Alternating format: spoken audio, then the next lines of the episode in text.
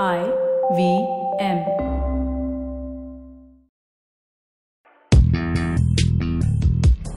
पैसा वैसा विद अनुपम गुप्ता में आपका स्वागत है। ये वो शो है जहां आपको पैसों की दुनिया से जुड़े सवालों का हल मिलेगा। कहां पैसे बचाएं, कहां लगाएं, कहां कमाएं, बस सवाल पूछिए और जवाब पाइए। अनुपम, ये रहा आपके लिए सवाल।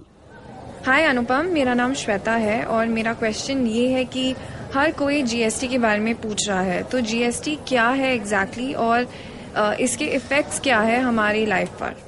जीएसटी का फुल फॉर्म है गुड्स एंड सर्विसेज टैक्स। ये टैक्स रिप्लेस करेगा इनडायरेक्ट टैक्सेस को, फॉर एग्जांपल जो सेंट्रल लेवल पे होते हैं लाइक एक्साइज, सर्विस टैक्स, काफी सरचार्जेस, काफी सेस होते हैं, या स्टेट लेवल पे for example entry tax, luxury tax जो स्टेट्स लेवी करते हैं। तो जीएसटी एक सिंगल टैक्स होगा जो ये सब टैक्सेस को रिप्लेस करेगा।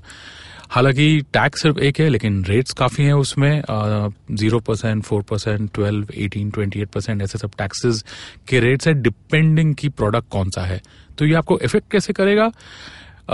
बाय एंड लार्ज जो गवर्नमेंट ने इंश्योर किया है कि जो मेजोरिटी ऑफ प्रोडक्ट्स है जीएसटी के बाद वो ज्यादा महंगे नहीं होंगे।